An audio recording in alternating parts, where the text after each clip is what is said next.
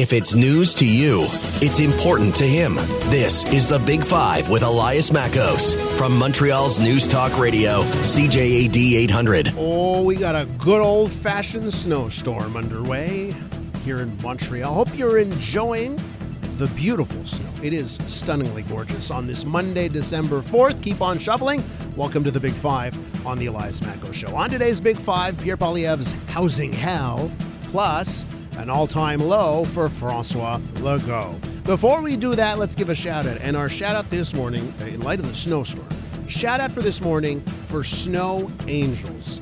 Those snow angels out there. Now, what exactly is a snow angel? It's those neighbors that shovel your walkway without asking. It's that private contractor that sees you struggling on the street trying to dig out your car and he very politely will spend 4 seconds going with his with his truck and just helps you out just a smidgen so you can get your car out. It's the city employee that just, you know, thanks to sometimes it's just coincidence, but the way that they plow allows you to get your car out very easily. That's a snow angel and we need them all winter long. Shout out to the Snow Angels. Joining us on the Big Five this morning, two splendid gents. Paul Gott is with us. He's lead singer and guitarist for the Montreal punk band The Ripcordz, also journalism professor at Concordia. Hi, Paul. Good morning, and, and keep shoveling. We're political commentators. That's kind of what we do. Indeed, Paul. David Heurtel is with us, former Quebec Liberal cabinet minister, political analyst extraordinaire right here at CJAD 800. Hi, David. Good morning. And I see both of you are safe and sound in your homes, which is very nice to be cozy. I had to drive into work this morning. Okay, guys, let's get to the topics uh, for today. And I, I want to start off with this video that was released over the weekend. Now, in an age of 10 second sound bites and flicking through TikToks, Pierre Poilievre managed to get people's attention for a full 15 minutes over the weekend, releasing a mini documentary called Housing Hell. This video is incredibly polished. Graphics, voiceovers, music to boot. Have a listen. After generations of affordable and stable Canadian home prices, it now takes 66% of the average monthly income to make payments on the average single detached Canadian house. Given that most of the remaining 34% of the family paycheck is taken up by taxes, there's literally nothing left for food and recreation. And that all assumes that you have enough for a down payment to get the mortgage in the first place. Saving up for that down payment in Toronto now takes an average of 25 years. Not long ago, you paid off a mortgage in that time. So that's a little snippet of Pierre Poilievre's video, which, uh, again, it's 15 minutes long and it clearly took a lot of effort to put together. It's not the classic uh, Poilievre talking to the camera, handheld, just attacking someone. This is something completely different. Now, uh, juxtapose that with the Prime Minister Justin Trudeau. He also released a video on housing, a couple of minutes long on, on his uh, Twitter, his X. Uh, it had much less of an effect. Have a listen. Every Canadian deserves a safe and affordable place to call home. And since 2015, we've been working extremely hard to make that a reality. The buildings we just saw today, well, they're proof of that. So I think, guys, that these videos are actually a, a, a pretty good way to look at what's happening politically on housing. It seems like the conservatives have managed to own this issue. So I want your thoughts on this video battle and how the federal parties are owning this very serious issue for all Canadians, whether it's rents or mortgages, uh, housing. David, you first. Well, I, I thought the the Poilievre video, uh, like you, Elias, was was very well made, very smart. Uh, I think that's the first salvo. I mean, I think the next federal campaign has really officially begun because you're seeing a lot of money and also it shows the the evolution of our politics i mean we're not going through media or tv ad time you know traditional media what we're doing here is putting out the platform out there what i found interesting about the Poilievre video is that you see what the targets are for the conservatives right you see throughout the video it's vancouver it's toronto it's Montreal. We see our our mayor Valerie yeah. Plante. We see her face. We see a Toronto Mayor Olivia Chow, previous Toronto Mayor John Tory, the gatekeepers. And I hope Ensemble Montréal actually watched this video because there's actually a whole stat about Montreal. Yes. Pierre Poilievre says that close to 24,000 homes have been blocked by the city of Montreal, the municipal gatekeepers. And so I, I I'm wondering if anybody in Montreal uh, was watching this and will follow up on this very crucial stat. But it also confirms, I mean, issue number one right now is housing. I mean, it it it influences everything else. It touches on the daily lives of regular people, ordinary people, average people. And so, and the, the Trudeau response I found was weak. It's the old Trudeau, uh, you mm-hmm. know, again, uh, showing us his talents as a, a, theater prof, you know, speaking very well, doing his great pauses when his he needs dramatic effect. But the problem here is not only Trudeau fatigue, but just concrete realizations. This morning, when people are shoveling, what are they thinking about? It's because how to get through the holidays and the big credit card bills that are going to come after mm-hmm. because of the housing tsunami that's coming with the mortgage rates renewal. Paul.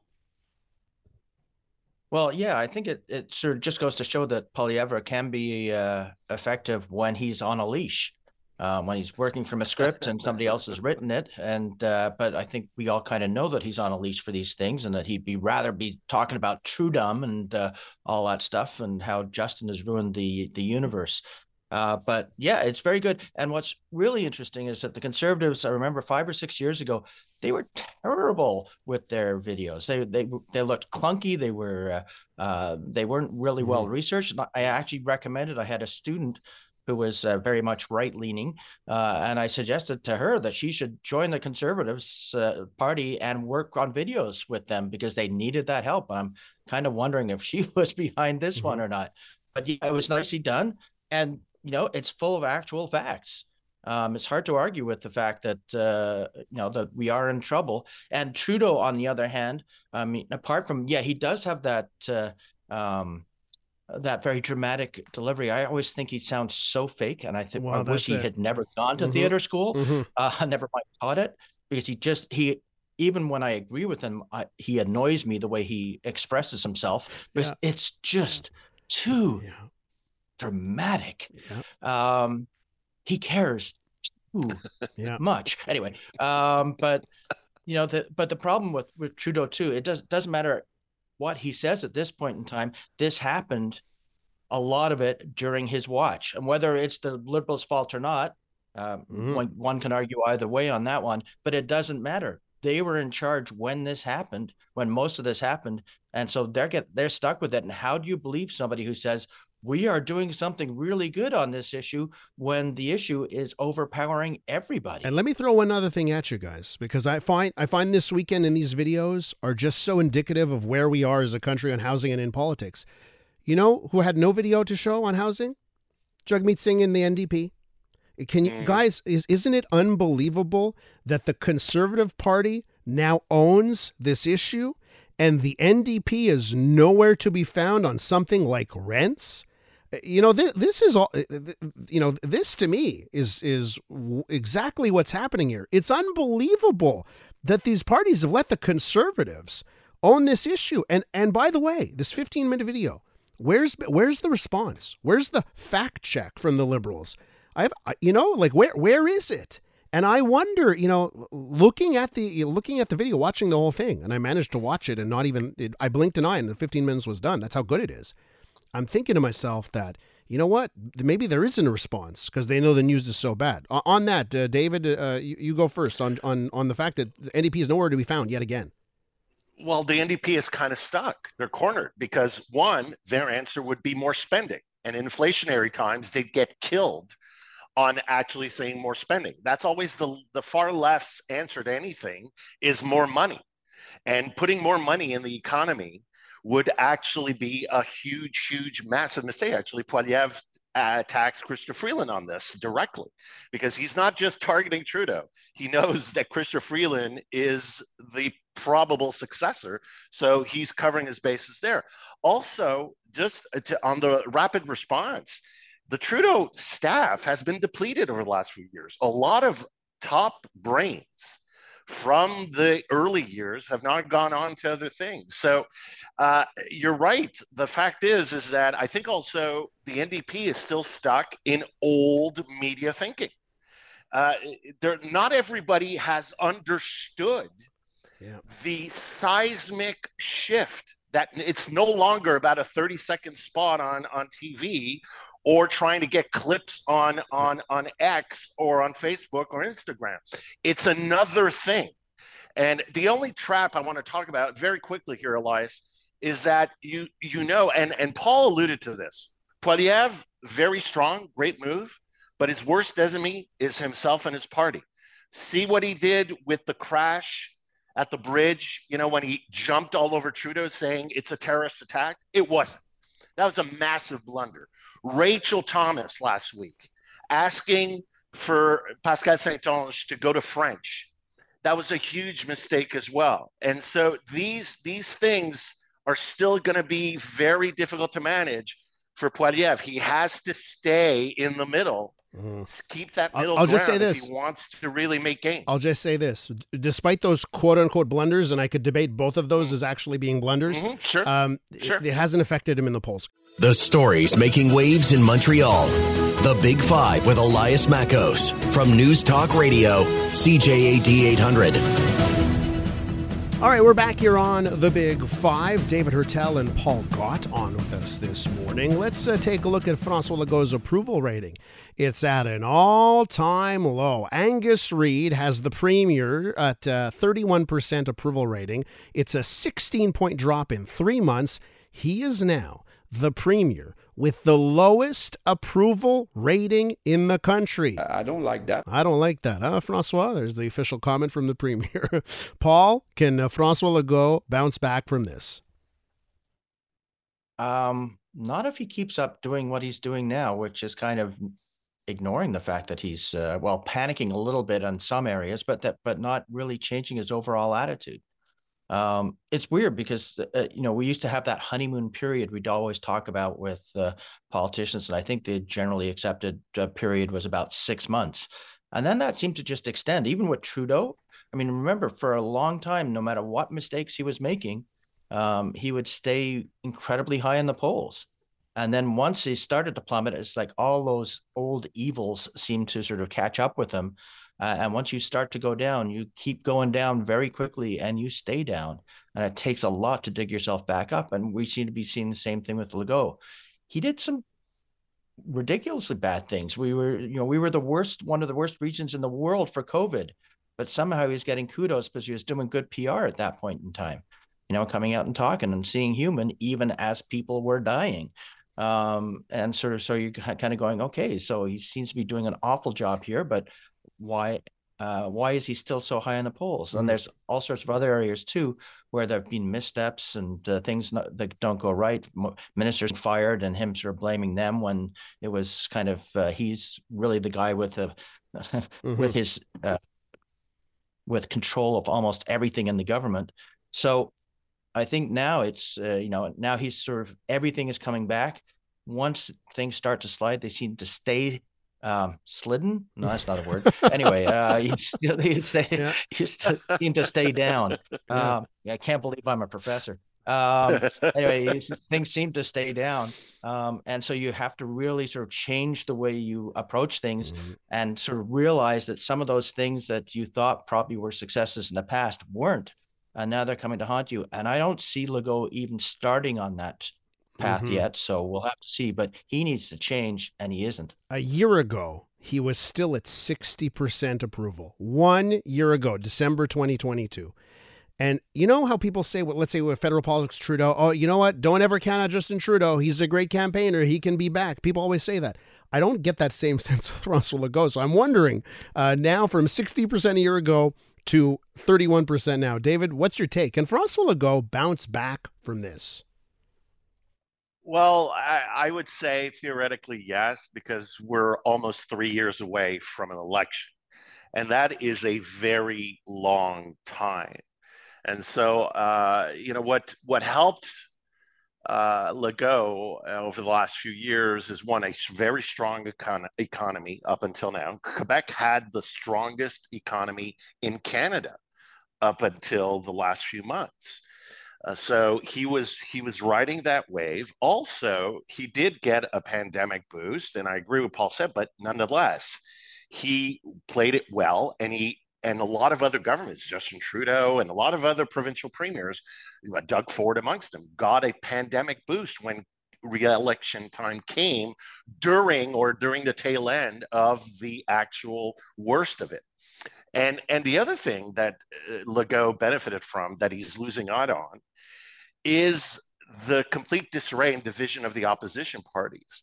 Now you have one guy, just one, Paul Saint Pierre Plamondon, who came out who has been very competent in his lane, which is full throttle independence, and everything is about independence, and independence is going to solve everything from the common cold to the economy.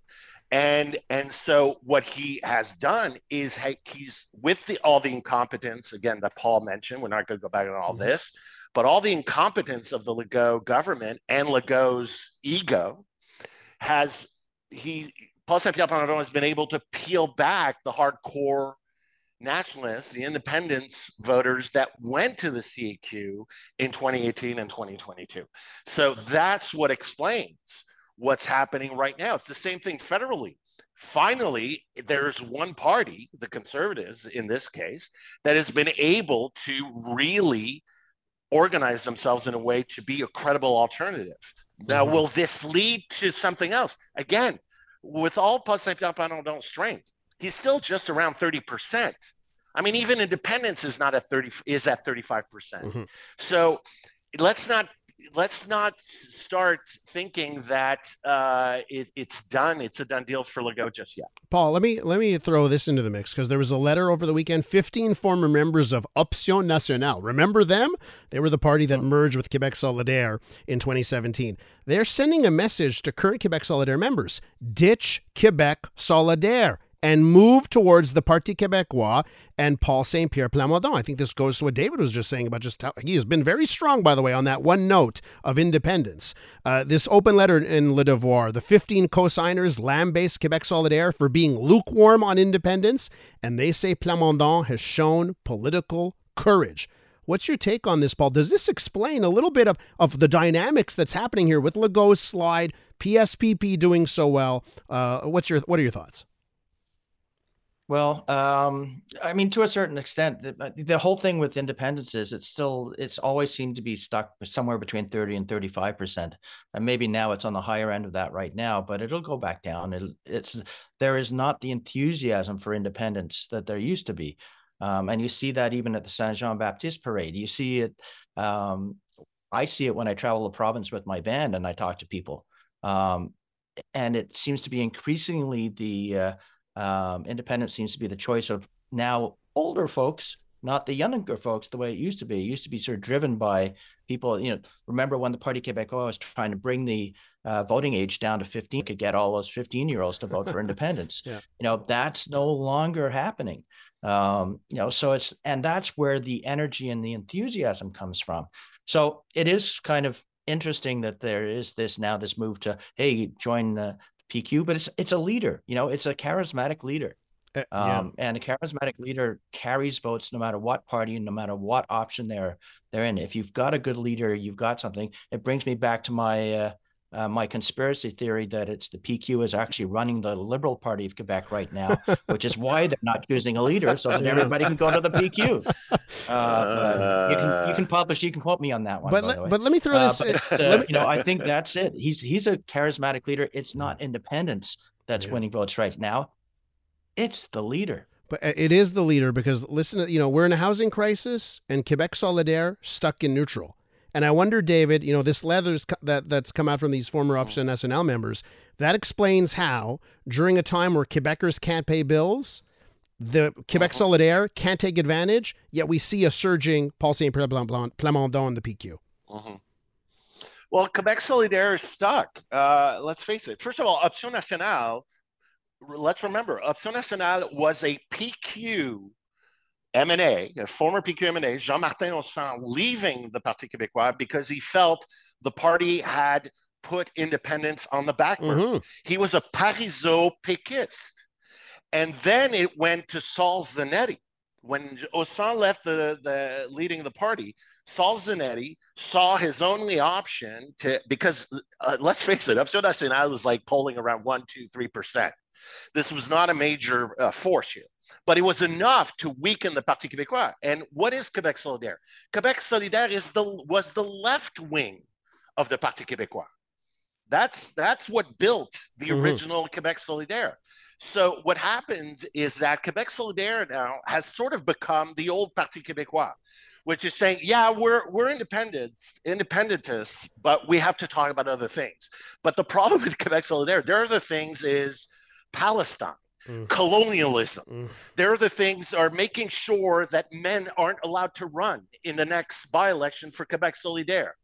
And they're more an activist party than anything else right now. They're they're not an actual party trying to build power. Yep. And so uh, again, and and just let's let's be clear here.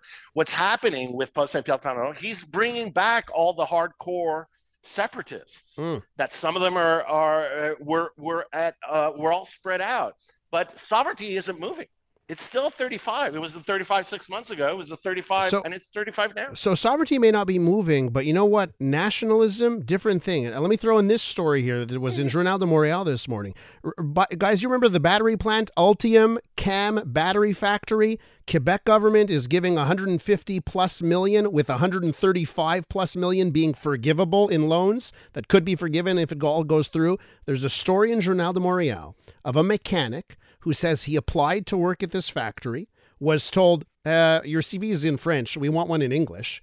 And then through the um, uh, and then through the hiring process was told that that hey we're going to do this in English right and that the work environment's going to be English and Korean in fact because this is General Motors and South Korean battery outfit POSCO uh, working on this. So let's talk about this story here. I got to be brief on this one, but Paul, let me get your thoughts this story of you know the new battery plants quebec giving so much money and they're asking basically for english cvs and and leaning towards an english work environment. Your thoughts? Well uh, for us anarchists out here uh, it just kind of points out that money can buy you anything including a pass from the quebec government that is a you know attacking anglos left right and center. But if you've got a couple of million dollars a couple of hundred million dollars you can get away with anything. Yay good for you um, I'm kind of actually surprised at this one. I, I was uh, kind of go uh, maybe have bilingual CVs if you really had to, but um, you know, to me, it's like it's kind of weird that they are getting away with this, and this is, I guess, one of those times where I'd actually come down on the Quebec government side mm-hmm. and say, "Come on, you're moving to Quebec, like learn a language, goofball." Uh, the uh, employ- the mechanic says he's filed a complaint with the OQLF for all Anglo's looking to apply in English. Uh, Ultium Cam is the battery factory. If you're going to go search that one up online this morning, uh, David, your th- your thoughts on this? And I wonder if Paul Saint Pierre Plamondon is going to pounce on a story like this one. Oh, they're they're going to pounce, but uh, you know, uh, this the Legault government has slidden to quote my good friend, into the the the Fitzgibbon exception because we don't have an we haven't made uh, uh, very clear that you know if you come in to develop business here, there's the Fitzgibbon exception.